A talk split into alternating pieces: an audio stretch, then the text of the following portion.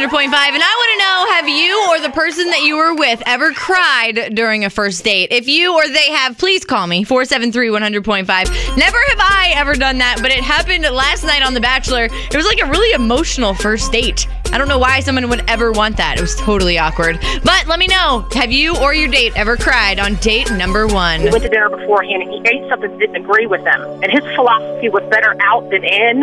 So the mm. entire night he was just ripping them. Oh, awkward. Yeah, I was just crying. He humiliated me. I was dressed up for this live show, packed theater. Oh, yeah. I would totally cry too. Guys, if you want to keep a girl happy, don't fart in her face all night. Autumn said that she cried because she tripped and fell on her face and ran away. But Patricia said her date cried while they were watching Rudy at the very end. She said she couldn't wait for him to leave. Boys, it's not okay to even cry at that movie. Amanda's date cried because she rejected him for a kiss. Ouch. Bethany keeping the party going.